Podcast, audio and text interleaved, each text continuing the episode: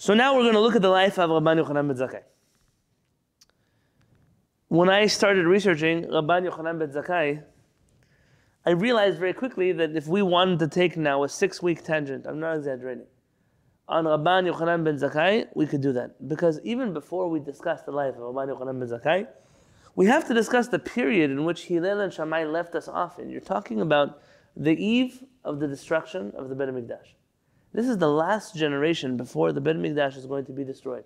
You have here not just the regular denominations that you and I are familiar with that exist in the Second Temple. If it's the the Pirushim, the Pharisees, and the Tzaddokim, and the Sadducees, and the Essenes, and, and the early Christians, you have already in the rabbinic group Jews that are breaking up into camps. Can you tell me which camp they're in? There's a, uh, there's a breakaway group of rabbis, not rabbis per se, but of Pharisee Jews. The Pirushim, that's us, but a breakaway of the Pirushim. No, no, they're still part of the Pirushim. A more radical element of the Pirushim.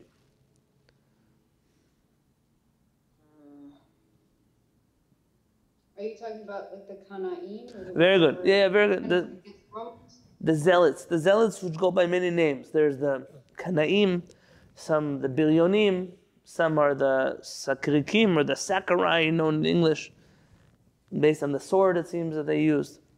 Groups of Jews that were ultra nationalists, if we could call them that. And their whole purpose was to fight against foreign occupation of the Jewish country at any cost, even if that meant destroying the Jewish people in their way. So these were nationalists whose nationalism superseded their care for actual preservation of the nation, which is very unique. I don't think that we've ever solved this problem.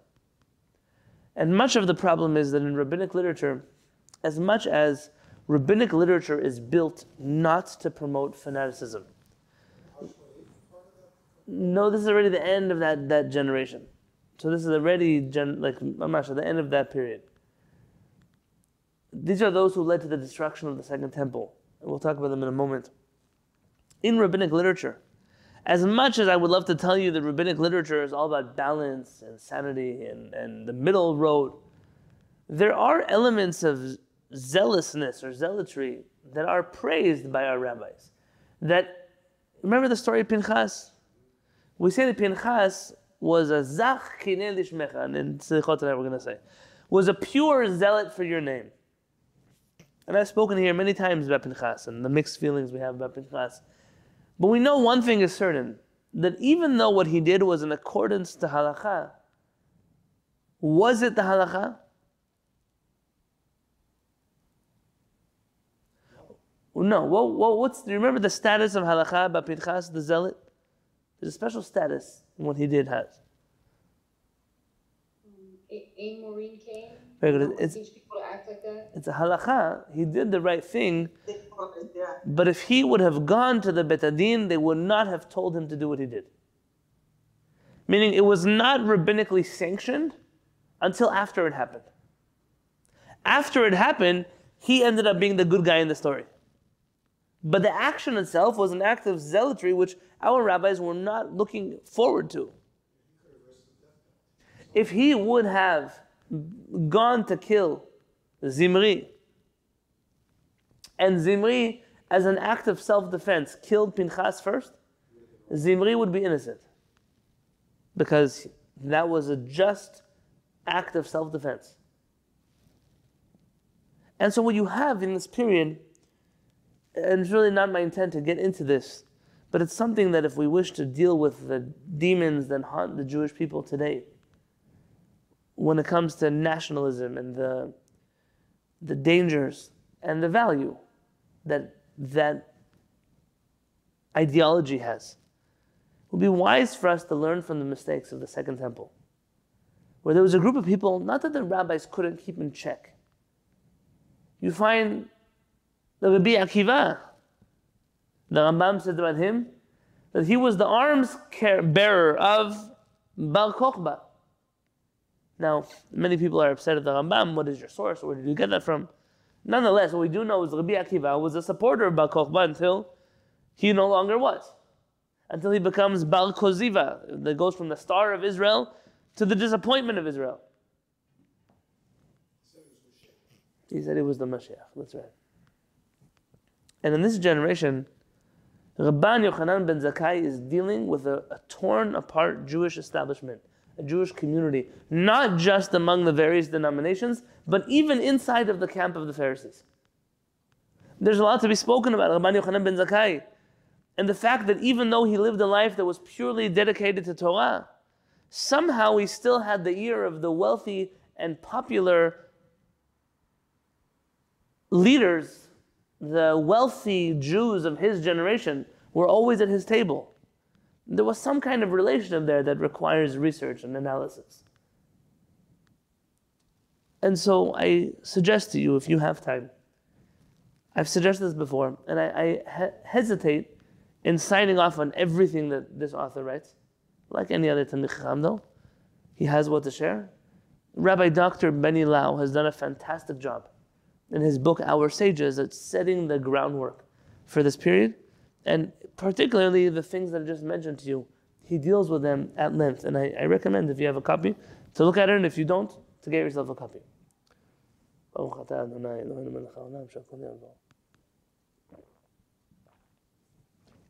All that being said, let's jump into the life of Rabbi Yochanan ben Zakkai. I sent out a PDF in the Google Classroom.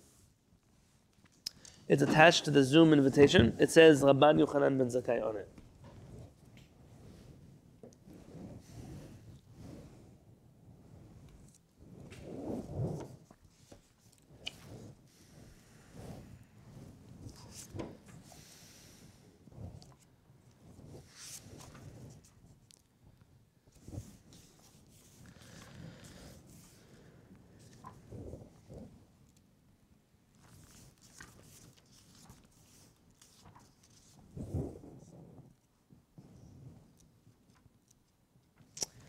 So just say at the top of the page, 495 or 496. Do you see that?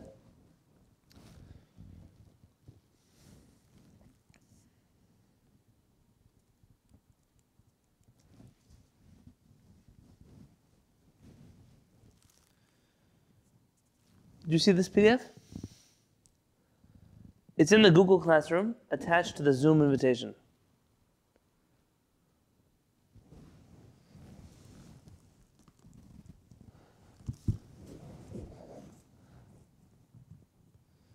Did, did anybody find it? Did it not go out today? You haven't?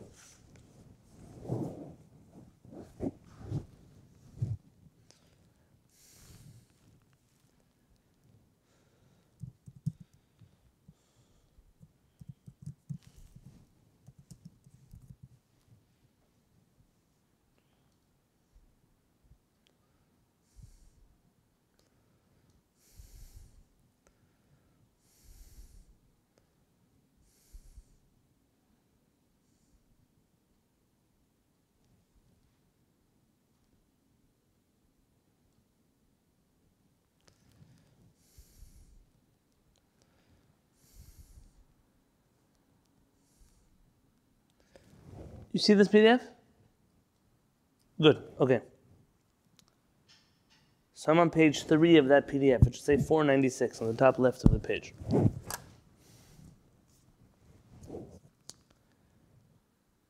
Rabban Yochanan ben Zakkai. Rabban is a very interesting title. It's not rabbi. It's not Rabbi. It's not Harav. It's Rabban. It's a title of respect. Unique to certain Chachamim.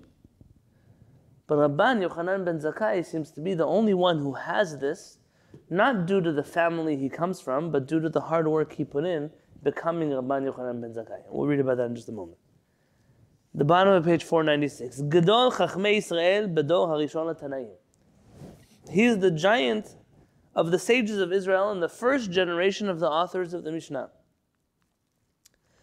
Bador Shlifnei Chuban, in the generation before the destruction of the temple, Uvaseret Hashanim Shlacharav, and in the ten years that are after the destruction of the temple, Rabban Yochanan ben Zakkai is still leading them. So he is essentially the rabbi of transition between the destruction of the Beit Hamikdash and rebuilding the Jewish people after the destruction of the Beit Hamikdash. Hatzair mitalmidei Hillel. He's the youngest of the students of Hillel. So not just before we said smallest, also the youngest. And after Hillel passes away, Rabban Yochanan ben Zakkai becomes his primary disciple and his replacement.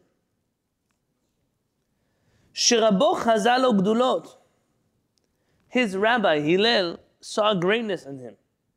And he prophesied before his death Shieh 497, quote, Av lechokhmah, Av ladorot.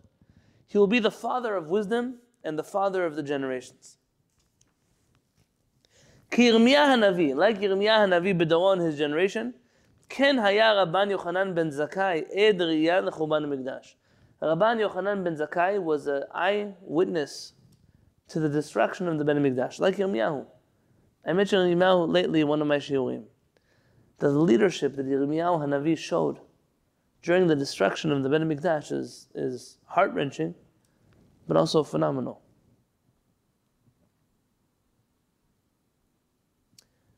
Asher tzibahu merosh. What was unique about Rabban Yochanan ben Zakkai was that he was expecting the destruction to happen.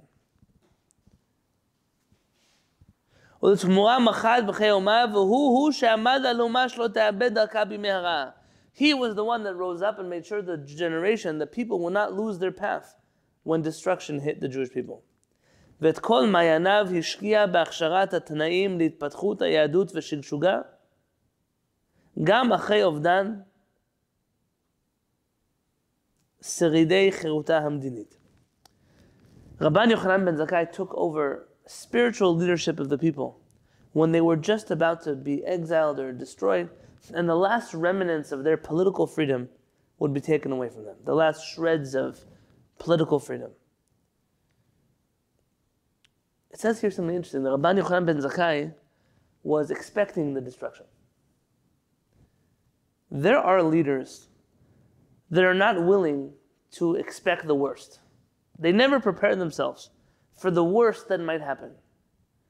Maybe it's a positive trait. They're always looking for the best in people in the generation, they're always looking out for the good. But it also means that they never are prepared to deal with tragedy or disaster when it happens. Rabban Yochanan ben Zakkai was a leader who knew the Beit Mikdash was going to be destroyed. He didn't want it to be destroyed. And he knew that he had to lead the people on the right path so that when the Bet Mikdash would be destroyed, they would not be abandoned, they would not be alone. Mori Harav Yaakov Peretz in Gush Katif, when they were planning to force Jewish people out of their homes. There are many rabbis, it won't happen. HaKadosh Baruch Hu will never let it happen. We came to this land, we'll never leave this land. Harav Peretz went from place to place, telling people, pack your bags. Get your things ready. You have wives, you have husbands, you have children, you have families. You can't just let yourself get thrown out. You have to have a plan. Where are you going to go live? Where's your money? Is your property in order? Are your valuables in order? Do you have food for your babies? It's going to happen. It can happen. And if you don't prepare for it, it's going to be your fault. Rabban Yochanan ben Zakkai knew the destruction was happening, and he had a plan on how to save the Jewish people. Lefia Masoret, based in Jewish tradition. Hayu Yamav Chaye Rabban Yochanan ben Zakkai 120 Shana. Rabban Yochanan ben Zakkai lived 120 years. Who does that remind you of? Who else lives 120 years? Moshe Rabbeinu. Very good. A leader. The number tells you that he had leadership qualities that were similar to Moshe Rabbeinu. 40 Shana Asak Bepakmatia. 40 years he worked in business. 40 Shana Lamad. 40 years of those 120 he learned Torah. 40 shana limed. And then 40 years he spent teaching Torah. בלומדו אצל הלל, and when he was learning by הלל, היה כנראה עדיין צעיר לימים, he was still a young man. ואף על פי כן, nonetheless, even though he was so young, הכיר רבו מטהרת לשונו שנועד לגדולות his rabbi from the purity of his tongue, already knew that this young man, Rabban Yochanan ben Zakkai, was going to be a great leader. And like it says in Masechet Pesachim, Hillel Hazaken was certain that his student Rabban Yochanan ben Zakkai would be a posek, a halachic ruler in the Jewish people. Now, rabbis tell us that from a thousand students that enter the Beit HaMidrash, 500 make it to the study of Talmud, 250 make it to the study of halacha, and one of those 250 ever make it to ruling halacha properly. And therefore, if you have 500 students who enter the yeshiva, and 250, and then how many are you left with? Half a posek. It's like the generation we're in right now. Hillel Zaken, from when he was a young man, his rabbi already knew about him that he was going to be a leader in halacha in the Jewish people. He was considered the smallest, the most inferior of all the students of Hillel. nonetheless, נשתבח בבקיאותו המופלגת בכל מקצועות התורה והחוכמה. He was praised by the rabbis in his brilliant mastery of all of Torah and wisdom. ואמרו עליו, they said about uh, רבן יוחנן בן זכאי. This is what the rabbis said about him. Shelo hiniach mikra, that he never left a pasuk that he did not know. Mishnah that he did not know. Gemara that he did not know. Halachot he did not know. Va'agadot that he did not know. He knew all of those things. Dikdukei Torah v'dikdukei Sofrim, the particulars of the Torah and of the writings of the rabbis. Kalim v'chamurim, the strict laws and the lighter laws. Guzerot Shavot and all the comparisons in Torah law. Tkufot v'gimatriot, he knew all the seasons, the constellations, the gematriot. Sichat Malachei Asharet, we mentioned it last time, Rabbi Yosef Masas has a more rational reading of this speaking with the angels, speaking with the demons, speaking with the trees, the parables of the launderers, the parables of the foxes, all things big and small. Rabbi Yochanan ben Zakkai was a master of wisdom. There was nothing you could ask him he did not know about. And he was the smallest of the students of Hillel Zakkai. So you can imagine what the greatest student was? Can you imagine who the teacher was? Who was he then? לכל אלה זכה הודות ושקידתו העצומה. He merited all of these things because of his diligence. It's important to know that Rabban Yochanan ben Zakkai does not seem to have come from some prestigious rabbinic family. He comes as a student of Hillel, a man who spent first 40 years of his life working as a regular person. But he makes it to the top because of his diligence. Amru alav, they said about him, that never in his life did he speak a mundane conversation. He never walked four amot without Torah and without tefillin. V'lo kadmu kadmo adam bevet midrash. Nobody ever made it to the study hall before him. And he never slept in the bet midrash. Lo shenat keva, v'lo shenat aray. He never actually went to sleep in the Beit Midrash, and he never fell asleep even for a moment in the Beit Midrash. Meaning, the whole time that he was there, he was engaged, he was conscious, he was involved. He never left the Beit Midrash when there was still someone sitting inside of it. So Hillel, he was there first. Rabbi Yochanan Zakkai was there first. He was the one to leave last. And the whole time that he was there, he was engaged in the learning.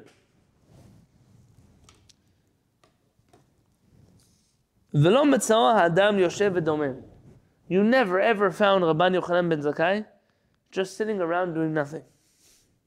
He was always sitting and repeating his learning. So you might think he lived in some ivory tower, some learned man stayed in the four walls of the Bet Midrash. Listen to this.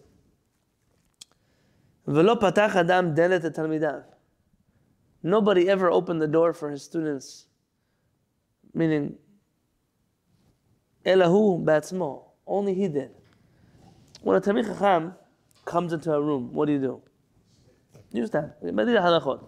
Halachot that are written in Shulchan Aruch, they're written in the Rambam, Pele says that most people don't know these halachot because rabbis don't teach these halachot because nobody wants no rabbi wants people to think that the rabbi is trying to teach everybody how to respect them. So I'm talking, Allah Peretz would come here, we'd stand up for him.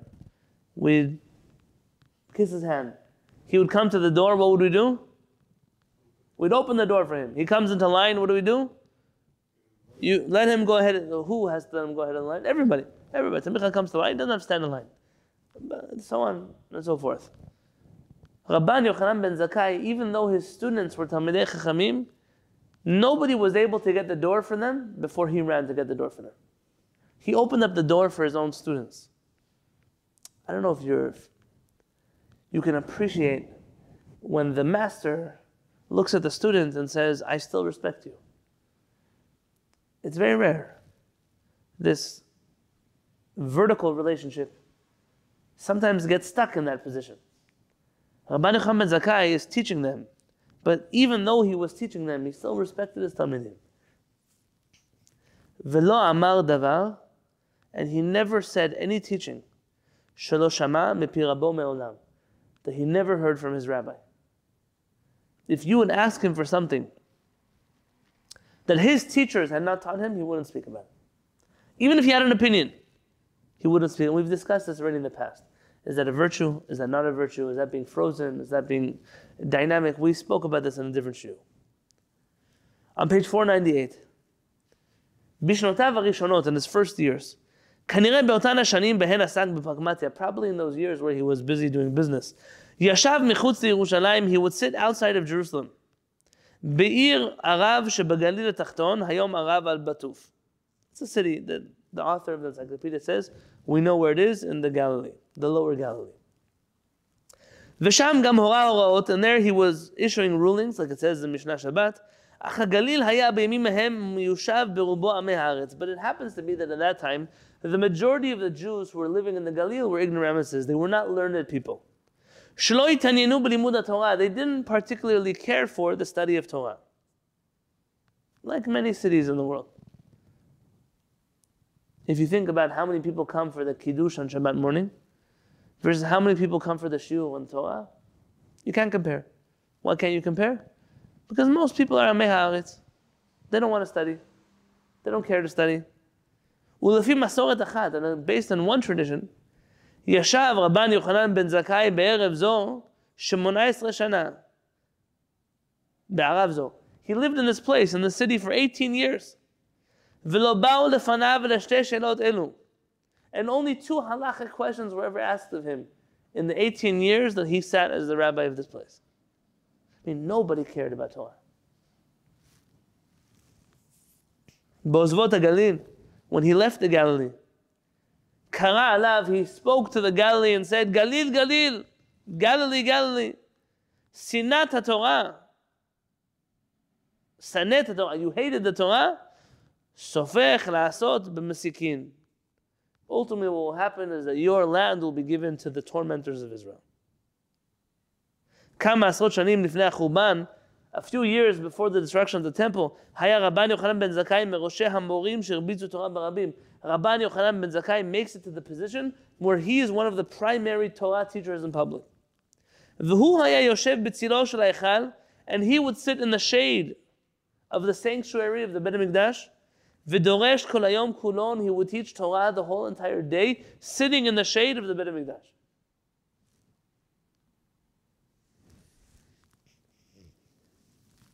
Let's skip a few lines down. The first word is al. Al bet midrasho darshu. About the house of study of Rabban Yochanan ben Zakkai, our rabbi said, Vetkol bait gadol saraf ba'esh, that this house, great house was burned in the fire. You might think it's talking about the Bet Mikdash. No. Our rabbi say that is the house of study of Rabban Yochanan ben Zakkai. Shesham hayu matnim gedulotav shakadosh baruch because there they would study the greatness of Hakadosh Baruch. Now, when his house of study was destroyed, it was as if the great home of Hakadosh Baruch was destroyed. So we have Rabban Yochanan ben Zakkai, the student, Rabban Yochanan ben Zakkai, the businessman, Rabban Yochanan ben Zakkai, the one who is the rabbi in an unpopular area of Israel. Then ultimately has a Bet Midrash where everyone comes to learn from him in the shade of the Bet Midrash. What's he spending so much time in Jerusalem for? B'shifto b'Sanhedrin, because he was a member of the Sanhedrin. And when he sat in the Sanhedrin, אנו מוצאים אותו מרבה לחקור ולבדוק את העדים. we found that he was very particular in how he would interview the witnesses. So two witnesses come to say that so and so did an avera, he needs to be executed. Rabban Yochanan ben Zakkai, he was not too fond of executing people.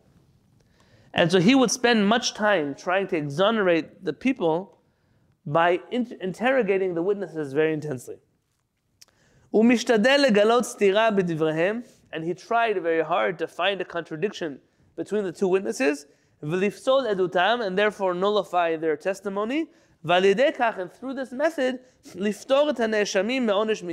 to save those who were uh, in trial, to save them from the death penalty. It's very interesting. Is he is he doing the right thing? Or is he there's a word for it in English that's slipping my mind? or is he essentially attacking, throwing a wrench in the machinery of the system of law? What is the Khan ben Zakkai really doing? Is he perverting justice or is he getting justice?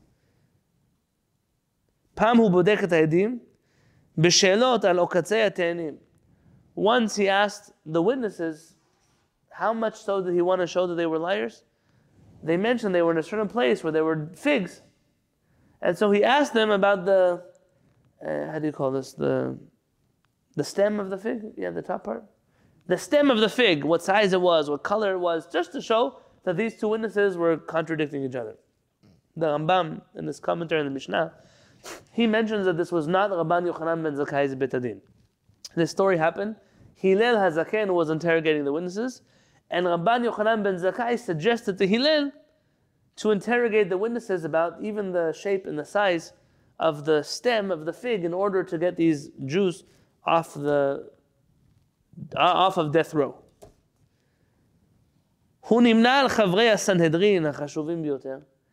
He was really considered one of the most important members of the Sanhedrin. ואולי שימש אב בית דין בצידו של הנשיא רבן שמעון ben Gamliel, page 499. And perhaps he served alongside the Nasi, who was Rabban Shimon ben Gamliel, the first. On page 499. תקנה אחת שנתקנה בשנים האחרונות שלפני החורבן. There was one particular enactment that was enacted in the years leading up to the destruction of the temple that was done by Rabban Yochanan ben Zakkai. היא ביטול השקעת המים המערערים לסוטה, נקראת על שמו. He stopped the drinking of the sota waters to a woman who was accused of cheating on her spouse. Is anyone familiar with Mishnayot, Mishnah Sota? What happened over there? What's going on over there? There's a few halachot that were stopped then.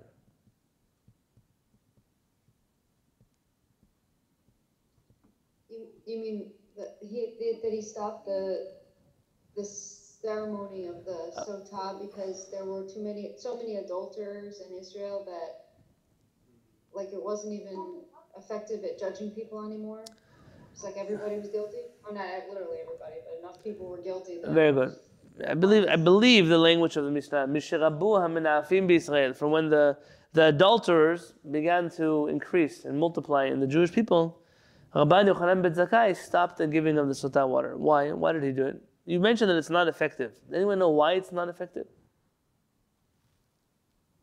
The sotah water would essentially execute the woman who was an adulteress.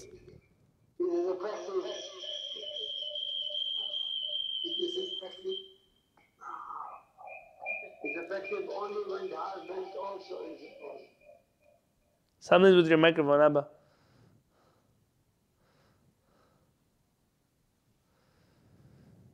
Okay, I think my father said anyway. It's effective. Effective only, it's effective only the husband is faithful. Very good. So that water only works if the husband is a faithful husband. If the husband is also a cheater, then the sotah water doesn't work. And Rabban Yochanan ben Zakkai simply took out this whole process of sotah because the men were just as unfaithful as their spouses were, and why should he get involved here and kill half of them? Uh, so that water wouldn't work then. And because of that, Rabban Yochanan ben Zakkai was responsible for this reform, essentially, of getting rid of the sotah process from the Bet HaMikdash. The same was done, if you remember the Igla Gufa and the murderers, or whenever there were too many murderers, so he got rid of this. The Mishnah there mentions a name. If you want to look up the Mishnah, Sota 99, the Mishnah there mentions a name of another person in conjunction with murderers. You look up his name, and he was one of the leaders of the rabbinic establishment, not rabbinic establishment, but of these zealous groups that were killing people in the times of the Second Temple. A very interesting personality. Piluto Sanhedrin בולטת. One thing that sticks out so much about the conversation, the leadership of Rabban Yochanan ben Zakkai in the Sanhedrin, מוויכוחיו עם חברי הסנהדרין הצדוקים. Sota 9, 9, chapter 9, Mishnah 9. That he began having many arguments with the members of the Sanhedrin who were Sadducees. שלא אחת ניצחן בדבריו because he was very successful many times. One of the main things that made Rabban Yochanan ben Zakkai stick out in the Sanhedrin was his debates with the Sadducees. ודעת רבן יוחנן בן זכאי נתקבלה ונקבעה הלכה. That often Rabban Yochanan ben Zakkai was victorious and his opinion overruled the opinion of the Tzedokim and became halacha. ולזכר המאורע חגגו את היום כיום טוב. And in commemoration of the day in which Rabban Yochanan ben Zakkai defeated the Sadducees, that day became a national holiday. שאסור בהספד ותענית, that was forbidden to mourn on. It was a day that was forbidden to fast on, to eulogize or to fast. ונרשם לזיכרון במגילת תענית. And if you look in the book Megillat Ta'anit, it's listed as one of the national holidays of the Jewish people. כן היה הדבר בשעת קביעת חג השבועות בכל שנה. one of the major debates that took place between Rabban Yochanan ben Zakkai and the Sadducees, Shnadat HaTzedokim hayachal tamid biyom rishon b'shavua. That Tzedokim always believe that Shavuot happens, always must fall out on a Sunday. Why?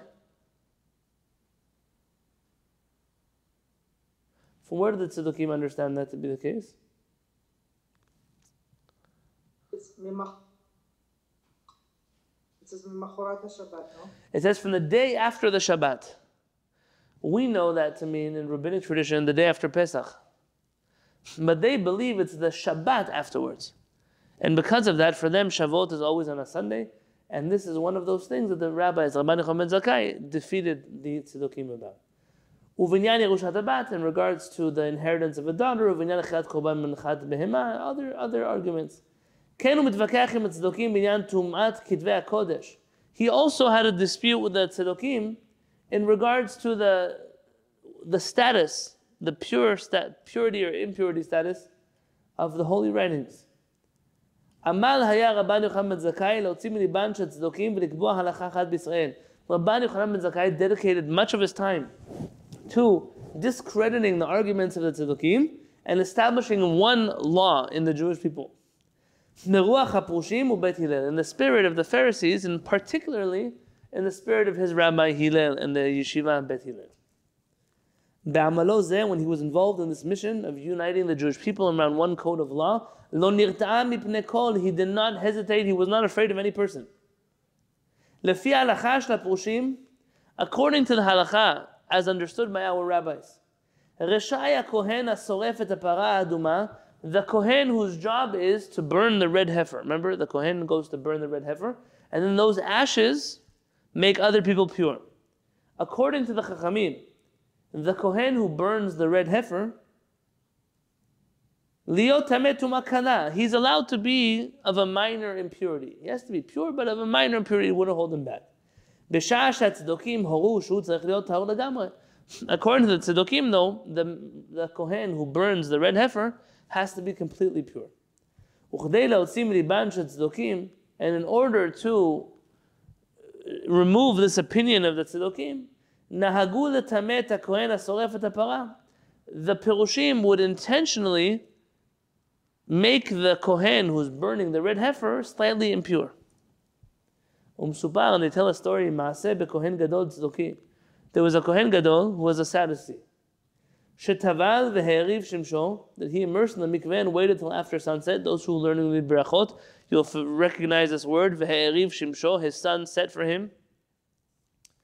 Uval Yisrov et and he was on his way to go burn the red heifer. V'yadabo Rabban Yochanan ben Zakkai, and Rabban Yochanan ben Zakkai knew that he's coming and he's pure. Uva v'samach shtei yadav alav, and he put his two hands on this Kohen Gadol. Why would Rabban Yochanan ben Zakkai put his two hands on the Kohen Gadol?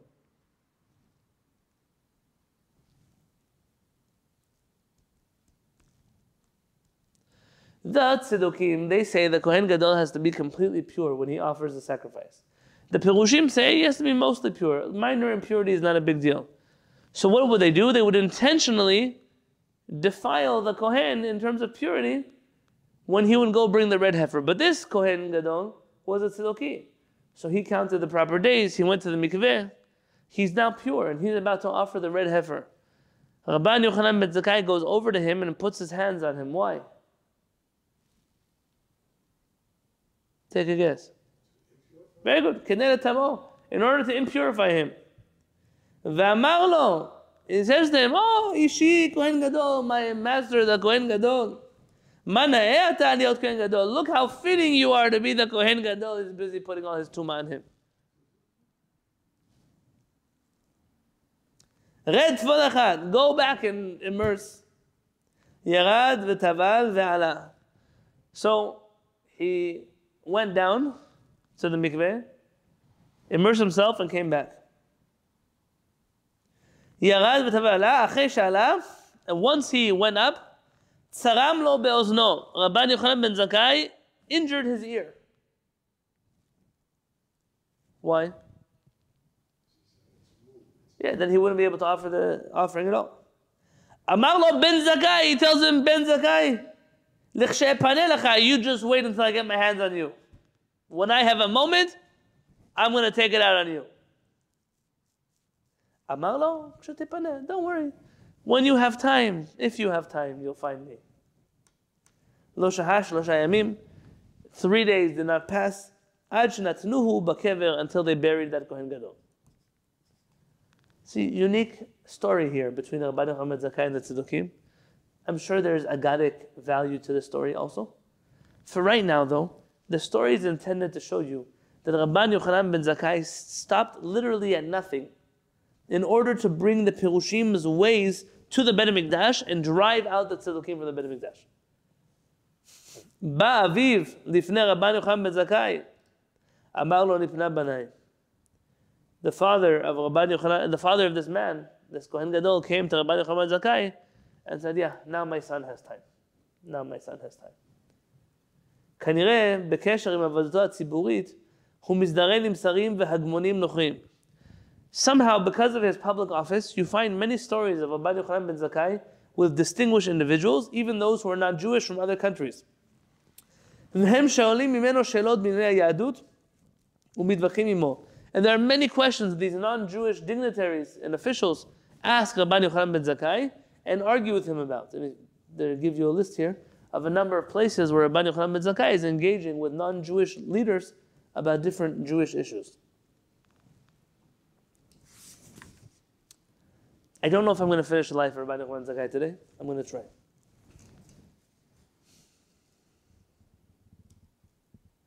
Rak meat on page 500, Rak meat מהוראותיו bhalacha הגיעו לידינו. We have very few of the halachic rulings of Rabbi Yochanan ben Zakkai in our possession today. כנראה it appears שרוב הלכותיו נשתקעו בדברי בית הלל אשר עמד בראשו. It seems that most of the stances of Rabban Yochanan ben Zakkai are simply absorbed into whatever we refer to as the teachings of Bet Hillel, which he was the Rosh Hashiva of. He was the head of Bet Hillel, and very often you say Bet Hillel says X, Bet Shammai says Y.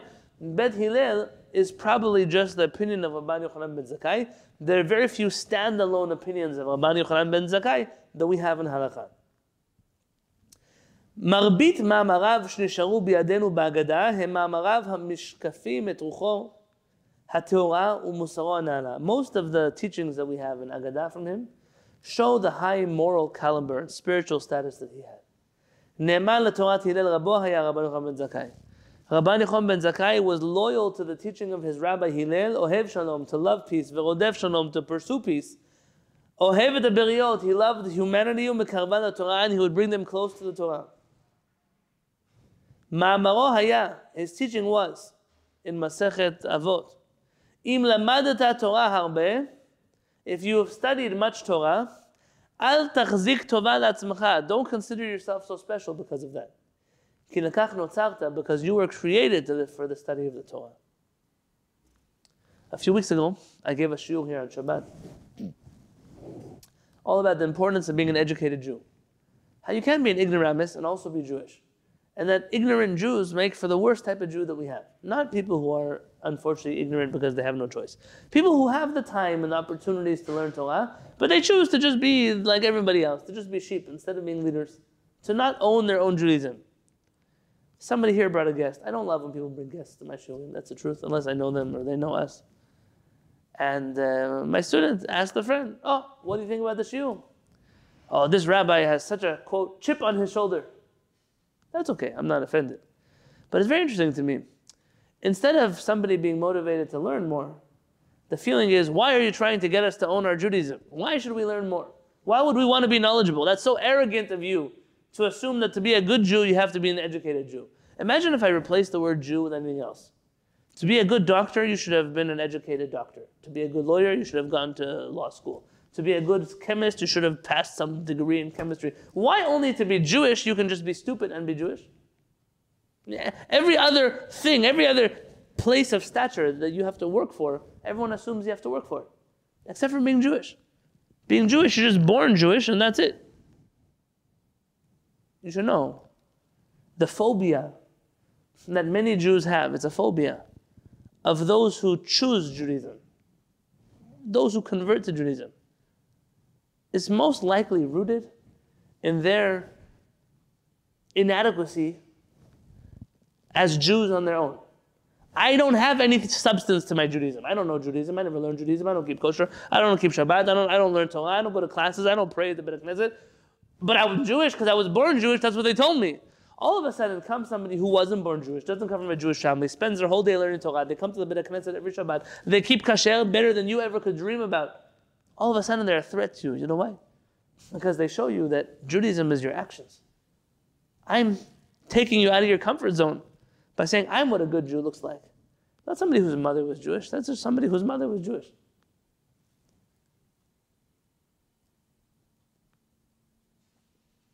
יחסו אל כל אדם.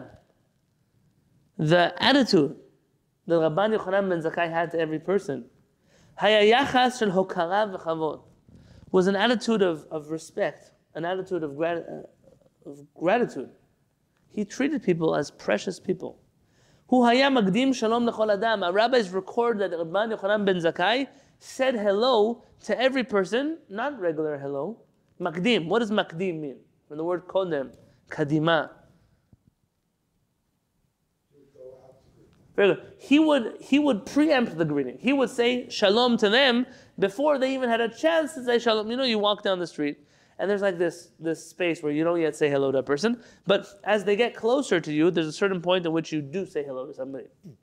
And normally, you either wait for that person to say hello or you preempt the hello. I don't know what really dictates whether you say hello first or they say hello first, unless you're in New York and then nobody says hello to anybody and they just walk right past each other. But at least here, from what I've seen on the streets, you know, COVID changes a little bit. People are not really, maybe now they're a little better, but in the beginning of COVID, people didn't talk to each other in the street. You walk by people, they would walk away from you. Like, hello is not going to hurt you from the other side of the street. What will happen? At a certain point, I stopped saying hello. I knew that unless I know people, because I saw they were getting uncomfortable. So even sometimes, I don't care what you think, some, sometimes I walk with a mask in my pocket, and I see somebody coming and I see they're being very, so I put a mask on just to be able to say hello to them. It's like when the Beit Mikdash was destroyed and the, and the, uh, and the Kohani were going, Tane, Tane. That- that's- But it was what it feels like. Everyone's a leper. That's what it feels like. So Rabban Yochanan ben Zakkai would go out of his way to be the one to greet everybody first. Who did he greet first? Look what the Gemara says. Vafilu nochri bashuk. Even the idol worshippers in the marketplace, he would greet them first. I mean, not just the Jewish people. He was the chief rabbi. But every single person he passed by, he would greet first. Kivod habiriot haya yakar beinav meod. Respecting human beings was a very great value in the eyes of Rabbi ben Zakkai. I want to tell you a story. Maybe it'll amuse you, the story. I used to live in a building in Jerusalem on a street called Plugat HaKotel. It's right by the Kotel. And you probably walked by my building if you didn't know. It's right across from where those pillars are in the ground in the old city. And there's a public restroom that many tour groups stop. So that means during the whole month of Elul, uh, you try to go to the bathroom, and the whole night, no, try to go, try to go to sleep. Everyone's going to the bathroom under your building, and they come, you know, it's like 2 o'clock in the morning. They come with bongo drums, the whole night, and they're, woo, shofar, they're crazy, screaming, howling in the streets. They're assuming that they do slichot one night a year. I have to do 40 nights of slichot with the hooligans under my building.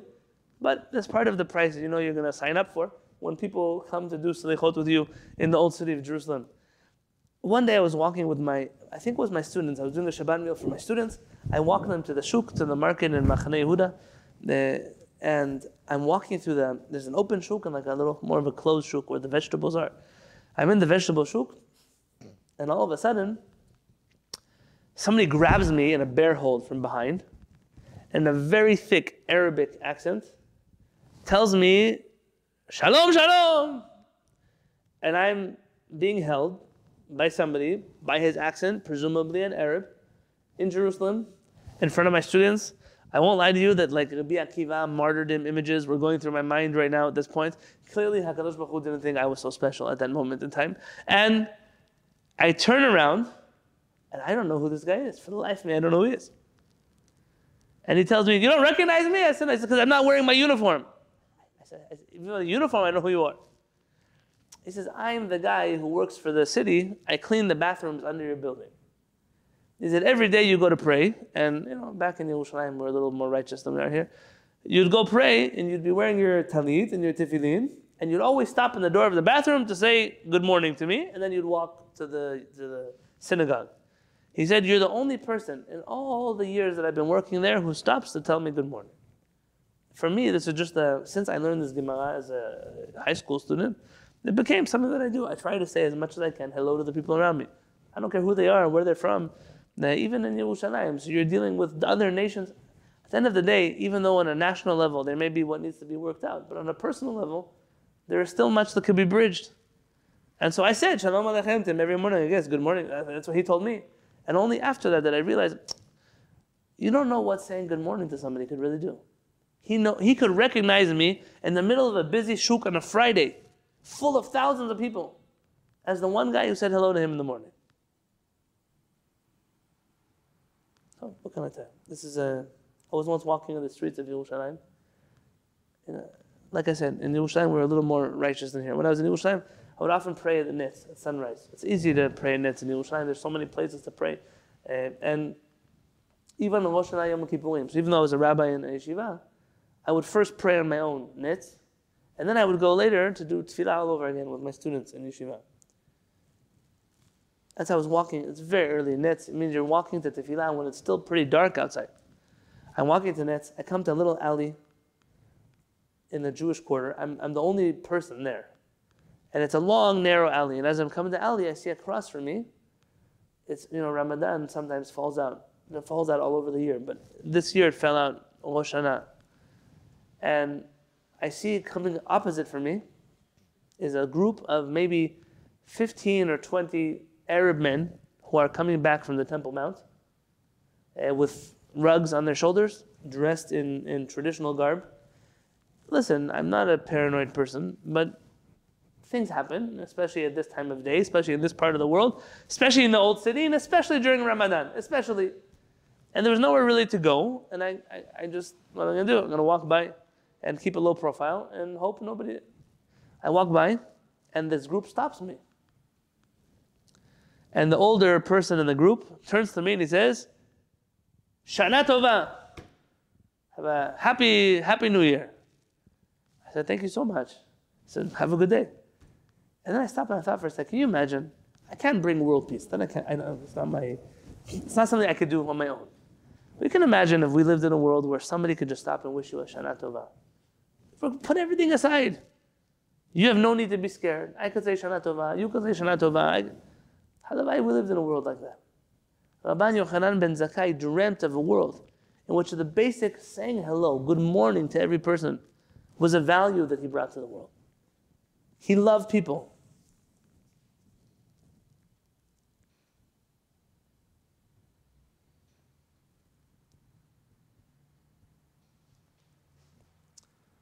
You know, I think for right now, let me just do two more minutes. I want to finish the idea of loving people, and maybe next week we'll we'll finish with.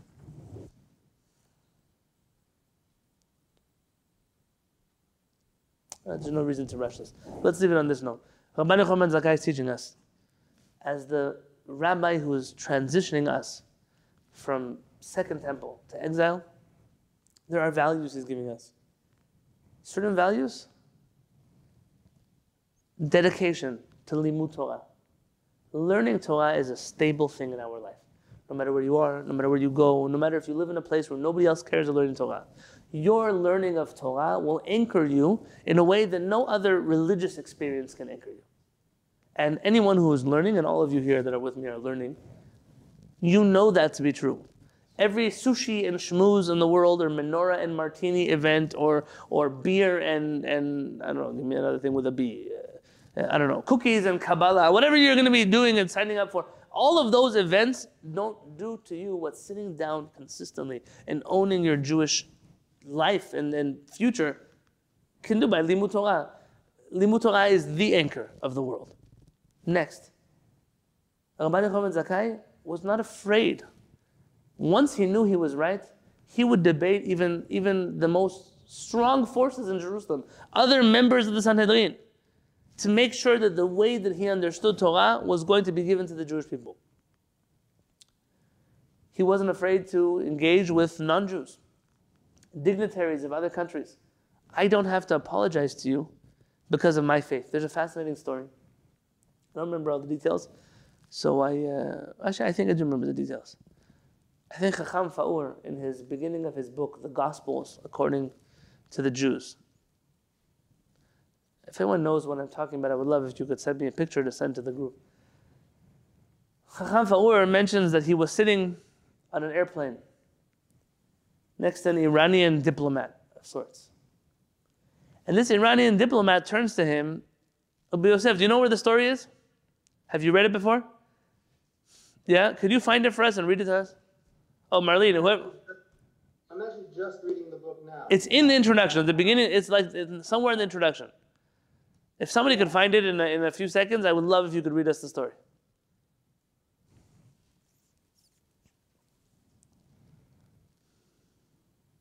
If I remember, it's in the bottom right of a page, but uh, it's an introduction of the gospel according to the Jews. You, you're reading it too, no? Or you started?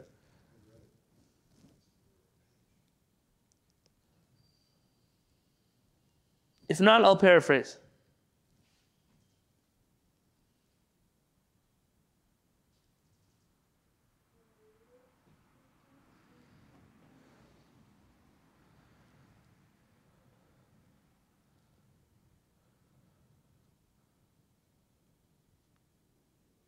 Okay, let me paraphrase. You, you keep looking. If you find it, you'll let me know. This Iranian official turns to Chacham Fa'ur and they start talking. I'm a rabbi, diplomat. So tell me, you found it? Do you find it? Wait, so come read it to us. But loud, loud and clear so that my microphone could hear you. Okay, can you hear me okay? Yes, perfect. Okay. So let's see here. Uh, he's he's um he's on a plane. Start, start from the beginning of the story. Yeah, I'm looking for the, the start of the story here. I see it in the middle here. Yeah. Okay. He says a fundamental trait of Sephardic tradition is Jewish national pride. Sephardim never permitted Gentiles to trample upon Jewish national reputation or to treat the Jewish nation as some sort of international pariah needing to justify herself in a higher court of justice. Uh, Behind Palachi, one of the foremost rabbinic authorities in modern time, pointed out that humility, which is a much prized vi- virtue of Jewish ethics, must be reserved for internal relationships between Jew and Jew. A Jew should treat Gentiles neither as superiors nor as inferiors, but as equals, even when dealing with the highest aristocracy. So he says, however, when I find myself in the company of Gentile aristocracy, he wrote, Rabbi Palachi writes, I feel a great aristocrat myself because we're the children of Abraham, Yitzhak, and Yaakov. Okay, um, here he goes. Are you aware that at the time of Jesus, Israel was an autonomous state? I asked an Iranian diplomat. Wait, no, no, you skipped part of the story. I, I yeah, it looks like I did skip. it. Okay, here it is. Here it is. Okay, I found it. I found it. The, the beginning. The beginning.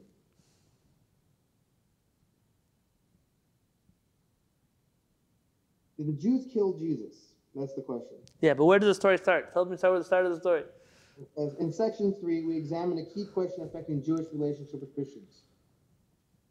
I relate an encounter I once had with an Iranian diplomat. Very good. It took place on a flight from Istanbul to Tel Aviv in the month of July during the mid 60s. At the time, Turkish Airlines did not have a kosher meal pro- program. Nonetheless, I approached someone at the counter and asked him whether he could arrange for me a kosher meal since otherwise I would not be able to eat. The person in charge was Armenian. He was married to a Jewish girl and was sympathetic to my request. When we spoke for a while, and then he made a note of my request. When I asked him how was he going to get me a kosher meal, he responded, "Don't worry, I know what to do." To my surprise, when it was time to check in for my flight, I discovered that he'd upgraded my ticket to first class. I got a window seat, and next to me sat a gentleman.